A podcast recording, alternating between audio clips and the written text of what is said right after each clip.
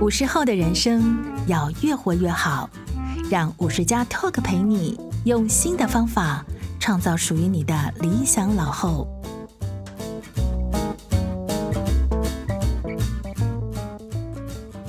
好，各位听众，大家好，我是周慧婷。今天邀请来到五十加 Talk 跟我们聊天的呢，是大家很熟悉的资深媒体人范琪斐。Hello，琪斐好。哎，慧婷好。琪斐从事媒体工作有超过三十年吧？啊，我我算一下。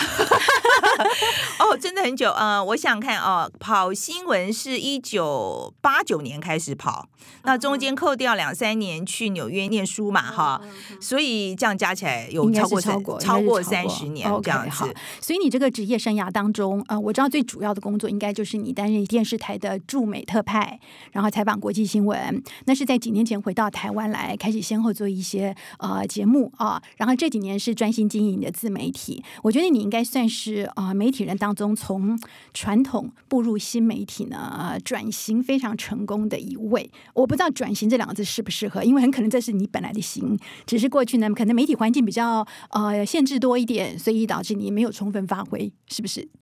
其实你要讲说转型，我觉得也也没有什么不对。其实我真的觉得，因为它这两边的落差真的蛮大的。然后我觉得，其实整个背后的 training 其实都不大一样。就是说我我觉得做新闻的原理对我来讲是一样的，比如说你要查证，对不对？然后你不可以扭曲受访者所讲的话，然后我觉得这些新闻原理都没有问题，这样子。但是我的确是觉得，在传统媒体的表现方式跟在新媒哈，或者是说自媒体、社群媒体，因为这个都其实都不大一样。但是我觉得在新媒体的表现方式差非常的多，所以说其实我到新媒之后，最需要适应的其实是说。故事的方法这个部分，就是怎么样去跟观众沟通。我觉得这个部分其实最困难的。以前说实在，我们在做电视的时候，不需要沟通，我们不需要沟通，我们做完、嗯、做完就结束了。我最重要的沟通，其实跟是跟我的长官吧，就是跟我的掌柜不要吵起来这样子。嗯、我觉得最重要的沟通可能是在那个时候。嗯、然后，因为其实接下来你把新闻交回去之后，你没有主控权了。对，你对于这个新闻怎么样呈现，他把你剪的碎碎的，他把你剪的都不是你原来讲的话了。编辑台怎么编辑，你其实没有任何的话语权了。但是在自媒体。的时候，我就可以讲，我从头到尾都是我要的样子。那当然也是这个东西成败我一个人担。对对，All right。今天说实在要被延上，也是我一个人担。以前可能还有个电视台，你们找电视台，大家分摊一下。虽然说我觉得电视台其实没什么鸟用，可是我意思就是说，嗯，他整个就是跟观众沟通的方式已经完全不一样了。嗯，这是第一个不一样。第二个不一样是。观众在现在新媒体的时代，他要一个很大的话语权，这跟以前在电视时代是不一样的。电视时代他会说你这个新闻怎么做，就是他就听，他就听。OK，现在不是，他现在你在新闻制作过程里面，他就要有话语权了。也就是说，我们是在新闻制作的过程里面，就已经开始不停的跟观众在沟通了，所以他要一个很大的话语权。所以今天很多人在跟我讲说。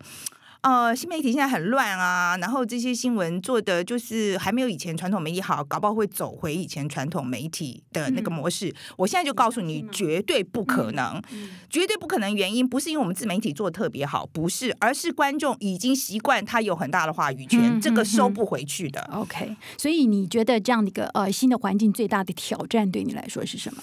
我觉得最大的挑战就是呃，我老实说，现在啊。尤其是过去这半年，我自己最大的感触是我体力没有办法跟上来。我相信我我们的观众里面、听众里面，现在有很多可能会有这种感觉。I don't know，我不晓得。其实我真正开始创业就是五十岁这个年纪这样子，可是我是真的到今年开始觉得我有点力不从心。那力不从心的很大因素是因为我都是跟年轻人一起工作，我觉得。真的，你体力上要跟他们比，要跟他们比创意，其实是真的很困难的一件事情，嗯、是非常困难的一件事情。那很多朋友会跟我讲，我们我们这个年纪的啦，就会讲，哎，琪斐啊，你不要搞那么累嘛。是啊，你钱也不是大问题啦，你干嘛要做的这么辛苦啊？你心就是放轻松啊。我们这个年纪有我们这个年纪做事的方法，你放轻松。可是我跟你讲，你这样一想，你就没有竞争力。你必须要知道，就是我现在做新媒体，我竞争的对手就是年轻人，你可以说好，我们五十几岁，我们可以有不同的创意，因为我们经验所累积出来的创意可以不一样。但是你是需要体力，OK？嗯 嗯、你是需要你的反应速度的，这些都是需要的。所以你如果说没有办法 on top of your game，你是很快就会被淘汰的。所以这件事情我看得非常的清楚。所以我觉得我现在斗志还很高，所以我会一直试不同的新的东西。也就是说，我要找到一个最适合我自己的工作模式。我现在在找。我觉得不是不可能，因为就像当初我从传统媒体跳到新媒体一样，前面没有人，你就是要自己去想办法。所以我现在在这个阶段，那也许我试个几年，我真的是。唉，太累了，算了吧，这也有可能。嗯、好，你刚刚讲到竞争力这部分，我们就来聊聊最近的走中奖，好了。OK，好，OK，啊、嗯呃，我我想我们的听众当中可能有一部分不知道什么是走中奖，所以我们简单解释一下，其实就是一个类似电视金钟奖啊，但是它的对象是网络新媒体。那虽然不是官方或者是法人机构办的，但是在过去这几年，今年是第五届，是吧？所以规模一年比一年大，竞争也蛮激烈。我看一下今年的呃，有两千三百多个作品报名哦，然后只角逐三十个奖项，所以竞争算很激烈。那齐斐，你是报名了几个项目？我我报名了，我三个节目总共报名应该有三十个，三十个，嗯、然后全部都全部都公估，对，全部都公估。然后这件事情对我打击蛮大的，嗯、因为我我觉得我们做的东西必须要去能够跟年轻人竞争的，因为就是说我既然现在选择 YouTube，就是选择 Social Media 来做我主战场的话，它、嗯、这个东西在这个场域里面必须要受到尊重，而且他的创意必须要是被认可的。但是我觉得这一次就是给我一个很大的警钟，就是我的说故事的方法还是太传统、太电视、太老，这些都有可能。I don't know. OK，好。所以其实当时我在颁奖典礼上讲的是我真正的想法。嗯哼，虽然多少有点舞台效果，但是你讲的每一句话是真心的。我是真心的，嗯，我是真的觉得是要检讨。就说的确是不是呃，我现在做的这些方法是不够好，不够好这件事情，也许很抽象，但是我觉得就是要先从认知你不够好这件事情开始，然后你才会改。所以我们现在在试做很多新的东西，我觉得最近团队很辛苦啦哦，因为我们就要做很多短片哦，我们其实做很多 explainers，就是把一个很复杂的东西用啊比较简单的方式告诉大家这样子。而且我又喜欢做很大很硬的议题。其实以前，比如说《TODAY 看世界》好了，它是讲国际新闻的，从五分钟的篇幅，后来扩增到八分钟，现在几乎都接近十分钟。我都还常常觉得不够讲，因为事情非常的复杂。问题是现在最流行的是一分钟的这个 format，那怎么办呢？很多人就说啊，他放弃了，不要做这个东西。可是我觉得不行。因为如果说这个是你跟观众必须要沟通的管道，那就得去试出一个方法来。所以我们现在在试，就是用一分钟的方式来讲一个复杂的观念里面的一个点。可是这个东西就是要抓得非常精确，因为你要知道这个点是不是就是观众最想知道的那个点。所以这个东西其实需要很多很多很多的经验。所以我觉得很多朋友在看 YouTube 上面，觉得年轻朋友们做的那些哈很搞笑，然后他们呃好像做得很无厘头。不知道为什么它的流量那么大，其实我在看的时候，我都可以看到他们背后有多少努力，才可以做出这一个发烧的影片。但是其他以前一大堆可能是根本没有人看的东西，他们是经过这些的。其实我看得出来这个东西是怎么来的，所以说他们这个红不是没有道理的，也不是爆红的。我觉得不管是哪一个年龄层啦，不是只有我们这个年龄层做事的方法其实是差不多的。我觉得都是一样，就是你 try and error，try and error，不停不停的试错，直到找到对的那一个。嗯嗯，OK，你有三十多年非常丰富的媒体经验，但是你在看这些你所谓的小屁孩在做的东西的时候，你一方面觉得你们怎么可能做的比我好，但是另外一方面你很谦虚的在干他们的特质。然后也在设法学习跟吸取他们的这方面的能力跟思维，是吗？对，我我觉得应该这样讲哈。我跟年轻朋友们工作哈，我从来都不觉得我比他们好。我这是非常诚实的这样跟你讲，真的，我从来没有觉得我比他们厉害。OK，好，我跟他们的关系一向都是互惠的，就是说。他们教我，我教他们，就是这个东西一定要互惠，单方面的是没有办法。所以你觉得你经验传承给他们多，还是你改变你自己学习他们的思维比较多？我甚至不讲经验传承这四个字，我我觉得这个。大家都有经验，我们都大家都在交换经验。所以，什么叫做经验传承呢？因为我比较老，所以就叫传承嘛。No，我觉得我们大家都在交换经验。OK，那我觉得年轻朋友会给我很多 ideas，他们会给我说：“哦，你可以做 A B C D E 什么什么什么。”他们也会来问我说：“范姐，这件事你怎么看？” OK，那我的东西就是我以前在外面看到的东西，我会有不不同的想法，所以这个其实是我的 advantage，就是我以前过去几十年的经验，我看到的不一样的东西，这是我的优势，所以我们会有东西可以交换，而且我觉得在跟年轻朋友在一起的时候，我觉得这是尊重他们。我其实真的觉得，在年轻人面前最要不得的就是倚老卖老这件事情。你如果倚老卖老的话，你就不可能做新的东西，因为你当你倚老卖老的时候，很明显的，你的潜意识里面，你还是觉得以前那一套比较好嘛。可事实上就不是嘛，它就不是嘛。你如果想做新的东西，你就必须要承认旧的那一套行不通。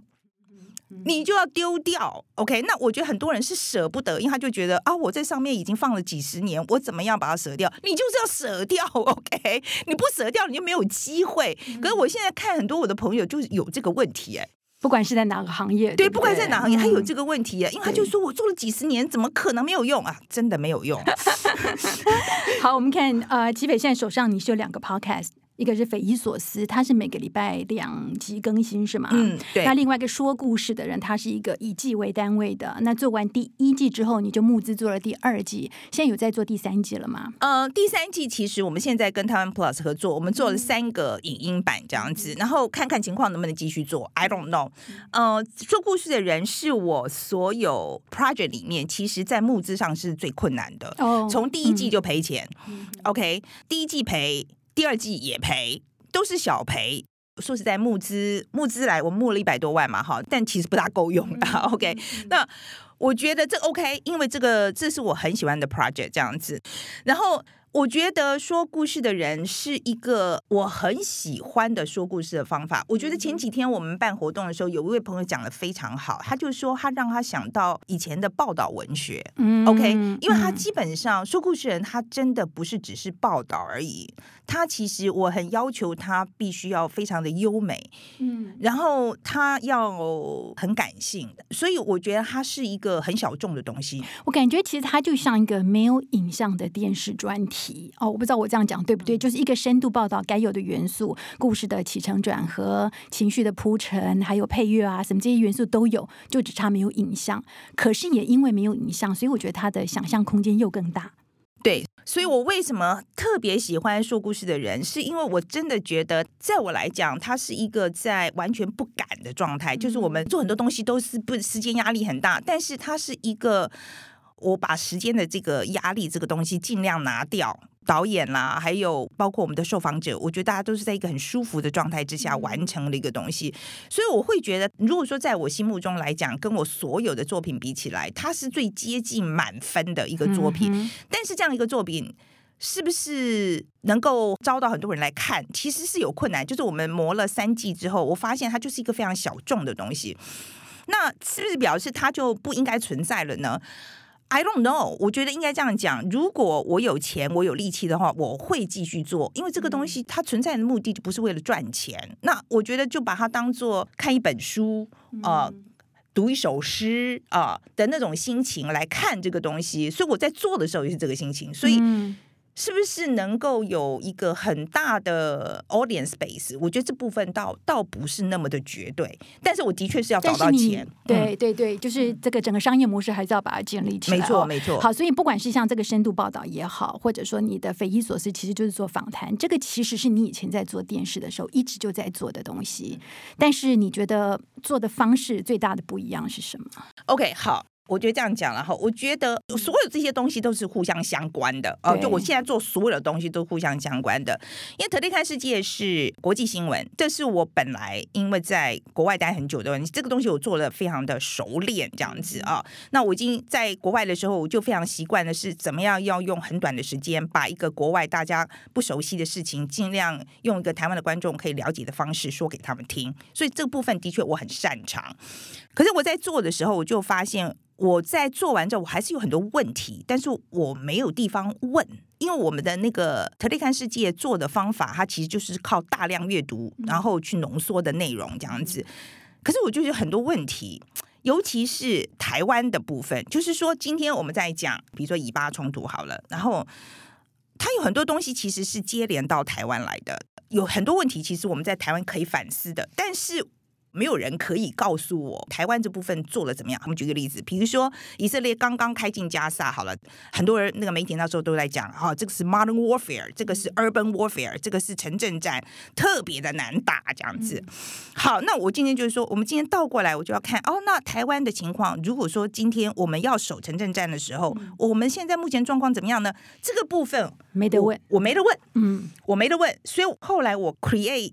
匪夷所思，其实大部分是因为这个原因，因为我就觉得，那我们台湾到底做怎么样呢？所以我后来才有匪夷所思这个东西。因为做了匪夷所思，在台湾的观众很多关心的议题上面，我有更多了解之后，我在选国外的新闻的时候，其实有很大的帮助。嗯嗯，因为我就会觉得。同样是以巴冲突，那大家关心的角度其实是不一样的。那台湾的观众可能更关心什么？所以这个东西其实是有很大的帮助。所以对我来讲，所有这些东西都是我在做的过程里面，我觉得我需要在做这一块，我就会。想尽办法去做这样子。好，所以听起来你做这个新媒体，其实遇到挑战还蛮多的啊。一方面，以前做国际新闻，现在如何把它跟台湾连接在一起？还有刚刚提到的跟新世代的合作啊，怎么样从年轻人看到他们的思维跟做事情的方法？还有另外一方面，就是以前电视台因为是大机构。那你的工作就是只要负责好你的部分，然后做好你的采访，或者是该抢到的独家抢到。哎，那虽然说整个环境可能局限比较多，但是相对你的责任也比较小。可是现在你等于说要自己扛所有的责任，你比较喜欢这样吗？你不会觉得压力比较大？我觉得压力非常的大。以前说实在，尤其在 T 台的时候了哈，那时候出差真的是花钱如流水啊。我还记得有一次不知道去 cover 谁啊，是不是连战出国，我忘记了啊。然后那个时候我们完全就是在想这个新闻我去哪里抓就好，完全没有在考虑钱的事情。就是我真的我觉得这很夸张。台北的长官就跟我讲说：“你要不要去雇个直升机？” 被 我被我，我就跟他说：“我说不不用到那么那么夸张的程度啦。我意思是说，以前是这样花钱的。嗯、OK，嗯，可是现在在自媒体不是啊。我说实在，现在付付薪水什么的这些东西很辛苦啊，真的很辛苦。所以我。”赚钱这件事情来讲，对我来讲是很重要的。然后，呃，怎么花钱这件事情来讲，对我也是很重要的。嗯，所以我觉得跟以前在做特派员的时候，的确思维是完全不一样的，压力大非常多。相较于钱的压力之外，比如说还有，比如说会被延上啊，就是说很多人会来骂你啊，那这个东西就是。啊，既然进了厨房就不能怕热嘛，啊，那这个事情我已经现在我心智已经很坚强了啊，我是我是说真的，现在人家来骂我这是小 case，今天就是骂的这个没有创意，这样。现在当然呃压力比以前大很多，但是我真的觉得我离开电视圈是我这辈子做了最好的决定。因为我觉得以前在做电视的时候，我太多时候都在怀疑我做这件事情到底值不值得，值不值得，嗯，到底对不对？我到底在干嘛？我这做的这件事情对我我们现在的社会到底是贡献还是损害？就是我那时候常常在这个辩论当中，但是现在我完全没有这个质疑了，嗯。每一条新闻，每一个字都是我觉得是对的，想说的，我想说的。嗯。然后我觉得我义无反顾的做。我觉得这个至少值两百万。你是喜欢接受挑战的人吗？哦，我觉得我是。嗯，那你接受过最大的挑战是什么？你觉得？回想一下。我觉得呃，这个很难。呃，离开电视台不算。当时我觉得那是一个蛮大的决定。我我说实在，我离开电视台还好哦，就因为后来离开 TVBS 之后，我又帮三立做了两年的特派员嘛，哈。可是对我来讲，离开 T 台的那个决定是很难下的，因为那时候我在 T 台已经十八年了，就在我整个这个报道生涯里面，它非常的重要，因为我所有会的事情几乎都是在那个时候累积的。而且那个时候也是我年轻，我想，我想从三十岁出头一直做到四十几岁嘛，所以我觉得这整个我会的大部分的事情，其实都是在那个阶段学会的。更何况那是一支很大的伞呐、啊，我我是说的，它是一个给你很强烈安全感，租直升机给你用的，对对对，它是一个给你很强烈一个安全感的地方。啊，朋友也很多，里面的朋友也很多，所以要离开的时候。那个决定很难下，的确是很难下，但是也是下了。为什么？嗯，我那时候其实非常强烈的知道，这个不是我一个人的问题，嗯、就是说，不是我一个人觉得不满足，是我们整个产业已经在走下坡。嗯他很迅速的在走下坡，因为那时候我在美国常常去 cover 戏股嘛，其实看到那个 trend 是很清楚的，就是传统媒体已经在示威了，美国已经发生了。那个时候很多纽约时报啦、呃 Wall Street Journal 啦，就是这些老牌的媒体都已经有严重的财务问题。我们讲。是快倒了的那一种，OK，所以其实那时候看得非常清楚，就是传统媒体的方式是没有办法在网络时代有竞争力的。所以那时候我再回头去看，我为什么会那么不开心，就是因为你整个环境已经病了嘛，它就是一个很不健康的环境，它已经病了，不是我一个人不开心，其实上上下下都不开心，OK，嗯，那时候我知道一定要变。但是我觉得在电视台的这个体制里面没有办法变到我想要的，或者是说他就是没有办法变得那么快。我觉得也许我有生之年都看不到这样子，所以那时候我就会觉得，如果真的还想做点什么，如果我真的还想要有一个 career 的话，我就必须要走。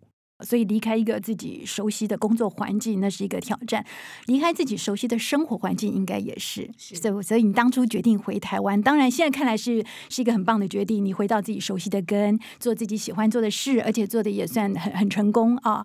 那所以我觉得对你来讲，我相信当时应该还是个蛮大的决定。尤其离开美国吗？是，尤其你还要把你一个老外老公骗回来。对 对对，离开美国本身也是另外一个很难下的决定啊，因为呃。我二十五岁出国去美国，嗯、然后一直就住住住住住住到我回来的时候，差不多刚好五十岁。你是二零，我是二零一八年哦，差不多一年的时间。对已经那时候已经五十三岁了。嗯、我从美国回来的时候，所以。我大部分人生的精华时段，我们可以这样讲，我其实都是在美国的。嗯，呃，就是说，我觉得我的体力最充沛，或者是说我的脑筋可能最好的时候，吸收力最大的时候，都是在美国这样子。所以那时候离开美国回到台湾，的确很挣扎。非常的挣扎，我比我老公挣扎哦。为什么？因为他对他来讲，他就是退休了。可是他等于要到一个他陌生的环境去过他的退休生活，这个是他可以接受的吗？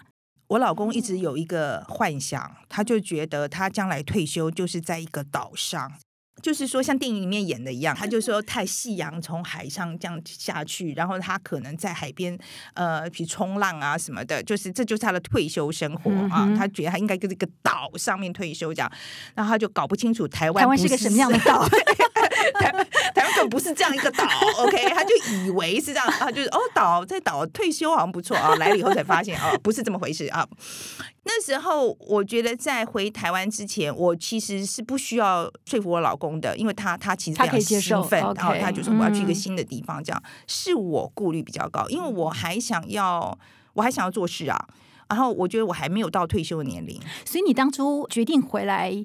并不是打算回来再闯一番事业，而是打算回来退休的嘛？是我那时候只是觉得我回来钱应该也存够了，然后就随便做吧，然后就是做到差不多六十岁，然后就可以退休了。在台湾的这几年时间，就是把我自己的剩余价值用一用，这样就可以了。那、最重要的还是要陪陪我爸妈啊，就是因为我我觉得我爸妈年纪很大了，那这么多年都在外面，所以最重要的应该是多陪陪我爸妈。所以现在等于想的跟呃完全当时想的完全不一样，你等于比以前工作量更大了，是不是？大很多，哦、其实大很多。然后你先生现在是在退休，对，那你们两个生活怎么配合？哦，这个 我这些朋友们每次看到的时候就说，你对你老公好一点。我说我觉得我对他非常好，因为我的方式呢就是完全的放牛吃草，你也不得不嘛。我就是我就完全的百分之百的放牛吃草，因为我那时候就跟他讲，我就说我实在太忙，我没办法顾到你哦，所以你自己要想办法。所以我觉得他在这方面，他就会很努力的自己去想办法。然后呃，我觉得台湾就有这个好处，因为我们台湾人是真的蛮友善的，所以我觉得他在生活上其实没有太大的问题。嗯。他在台湾交的朋友比他在美国交的朋友多很多，OK 哈，所以是真的，我们台湾人就是比较温和这样子哈，所以他在台湾是如鱼得水这样子，而且我觉得放牛吃草是件好事，因为如果没有这样，他没有交到自己的朋友，他现在有他自己的生活圈，OK，我常常搞不清楚他在干嘛，这是一件很好的事，我我真的。人家常常就是你们这夫妻很奇怪，可是我真的，你不觉得这事情很好吃吗？你搞不清楚你老公在做什么，可是你很信任他，他不会给你冲康。嗯、是，这个是一个非常完美的状态。嗯、OK，非常完美的关系。对，对，没错。嗯，嗯，好，那你为什么要那么拼呢、啊？我的意思是说，就像你刚刚讲的哦，到了这个年龄阶段，呃，说真的，大家可能会在呃你既有的资源上开始慢慢铺成你退休的路啊，可能工作让自己自在一点，然后压力也不要那么大。可是你现在等于说是跳到一个跟新世代竞争的一个环境，你一方面要顺这个潮流，但是一方面你要做出跟年轻人不一样的东西。这个东西好玩是好玩，但是也蛮烧脑，也很烧体力的。所以你背后的动力是哪里来？这个啊，嗯，其实我讲过很多次了啊，但是我觉得讲了以后，可能很多人会觉得唱高调，OK。我常常在讲说，我现在做的所有的事情都是为了要守住台湾的民主，这个是真心话。但是我觉得现在讲了很多次之后，我都觉得有讲的有点像陈腔滥调了。OK，可是我是真的觉得好的言论是民主非常重要的根基。所以我们现在做的所有的东西，我希望就是说，我们给观众好一点的资讯，我们努力去找到。这个事情的真相是什么？我们把这个东西传递给观众，让他们在做决定的时候可以有一个好一点的基础去做决定。嗯，这是一直是我想做的事情。其实很简单，就这样。因为我觉得我们还能做什么呢？我们做新闻的对社会的贡献就在这里。OK，好。可是这个东西说实在，以前在 TVB 的时候也在做啊，以前在三立的时候也在做啊。那为什么现在做的更起劲？我觉得很大一个因素是因为我回家了。嗯嗯，以前在外面，我就是在外面。那以前在你刚刚讲到从美国回到台湾的时候，我我说在那是的确是一个非常重大的决定哦。可是那时候就会担心很多事情，比如说我回台湾会不会不适应啊？嗯、啊，呃，这天气这么热，然后我觉得呃我们的译文活动不知道够不够啊？我那么喜欢看各式各样的东西啊，然后、呃、会不会跟我妈吵架、嗯、？OK，因为就是说哦，以前距离很远嘛，那现在突然距离这么近，会不会吵架？就是会想很多，你知道？那回到台湾之后。我说实在，我担心事情都没有发生。嗯，真正回来台湾之后，你才知道说那个回家是什么样的感觉。然后这个感觉只有这种在外面住很久的人回家才知道我在讲什么。只有在外面待很久的人才会知道说这是什么什么感觉。然后我一定要做一点什么。嗯，我就觉得我就是很爱台湾，我为什么不能讲？我为什么要让给？那些我完全不 认同的人，嗯、我就会觉得说，我要来定义什么叫做爱台湾。你可以讲得更理直气壮。是我就是觉得说，我凭什么让你们可以有这个专利权？可能个性里面也有点斗鸡吧，可能也有点这种斗鸡，是越斗越斗反而斗志越旺盛。嗯，所以现在其实是常常被攻击之后，反而更更强大、更强烈，那个、嗯、那个欲望更强烈、嗯。所以听起来你短时间内应该没有打算退休啊？这个我必须要说，这个念头会时不时浮现。浮现的原因是，是因为真的很累、很辛苦。嗯嗯，就时不时就会跑上来这样子，因为也是有挫折的时候。嗯嗯，然后也是真的会觉得身体是不行了，对对对，时不我予。就是说我意念再强烈，嗯、但是身体、就是、是要向现实低下。对对对对，没办法。就是我上次我忘记是谁讲的哈，然后就。我看到一个，我就很吓，你知道吗？他就说，我们不是只有体力衰退而已，是连逻辑能力也会衰退。我 我就，我的天哪！Uh, 我真当场，我真的，我们马上去 Google 英文的资料，我看他讲的对不对？是真的，真的 uh. 是真的，就是我们的认知能力也是下降的，你知道吗？我以前因真的以为就只有体力而已，我说哇天哪，所以脑力也是会下降的。好，所以呢，最后我就问一个，嗯，算是蛮笼统的问题，因为每个人的个性不一样，然后每个人的行业也不一样，但是我觉得到了五十岁也好，六十岁也好，就像你刚刚讲的哦，你说体力上你感觉也还可以啊，所以也没有打算要太快退休，但是呢，你要跟新世代竞争，势必要啊、呃、改变一下你的思维，还要学很多新技术，而你的逻辑能力跟体力是在下降的情况之下，会非常辛苦，所以等于很多到了这个世代的人会陷入两难啊，到底该继续往前冲，还是放过自己吧？嗯，偷个懒吧。你会给他们什么建议？当然要往前冲。我觉得人为什么要活着？你就是要把你所有的能量都要做最有效率的运用。我觉得活得长短不重要，而是我觉得你要活得很有效率。嗯、OK，所以我绝对是把自己用到榨干到不剩这样子。我觉得如果你放弃了，它就真的会有走下坡。但是如果你不放弃的话，你就有可能成为。我真的觉得你搞不好就是那个有超能力的那个人。你没有做，你怎么知道你有没有超能力？你没有做，你怎么知道你是不是能够真的对抗那个老去的这个趋势的那个人？你没有做，你怎么知道？也许就从你开始。嗯。但是会不会有的人他是那种适合往前冲，继续往上坡走？有的人其实是适合呃下坡，而且你要学习让自己安然自在在那个下坡当中的。有吧？嗯，我觉得我觉得可能是大多数人吧，大多数人，我觉得有可能是大多数人吧。可是我也看过太多的人放弃的太早了啊哈，真的放弃的太早了。因为我说的，我们我们这个年纪哈。有一个很大的资源，尤其是我觉得中产阶级。如果说你一辈子都好好的做事，你进入中产阶级的话，你累积了一点财富的话，其实这个就是你的本钱。在你跟年跟年轻人竞争的时候，这是你的本钱。我为什么这样讲？我因为说实在，我退休钱已经存好了，所以我现在所有赚的钱都可以丢回去。不是为了求温饱，对，对我所有的钱我都可以丢回去，再做新的东西。嗯、可是年轻的朋友不行啊，他们有房贷，他们要养孩子，嗯，OK，所以他们要想，他们现在要存退休基金，right？所以这是我们的优势。我们优势是我们没有后顾之忧，因为你的小孩都已经长大了，嗯、他们不需要你了，你的老公也不需要你了吧？我觉得现在我们其实是到另外一个阶段，是有选择的，你是可以毫无包袱。我觉得现在是就好像是一个完全单身的人，你是一个完全没有包袱的人，你是可以做到的。你在这个状态之下是可以做很多事的吧？好，可以做很多事的。好，我们非常谢谢范齐北今天跟我们分享了这么多你的生活、跟你的生命、跟工作上的体验，非常谢谢。我想所有的五十家听众们呢都有呃非常深刻的感受吧。啊、非常谢谢大家的收听，那也欢迎大家给我们五星好评，也欢迎你的点阅，谢谢大家，谢谢齐北，谢谢。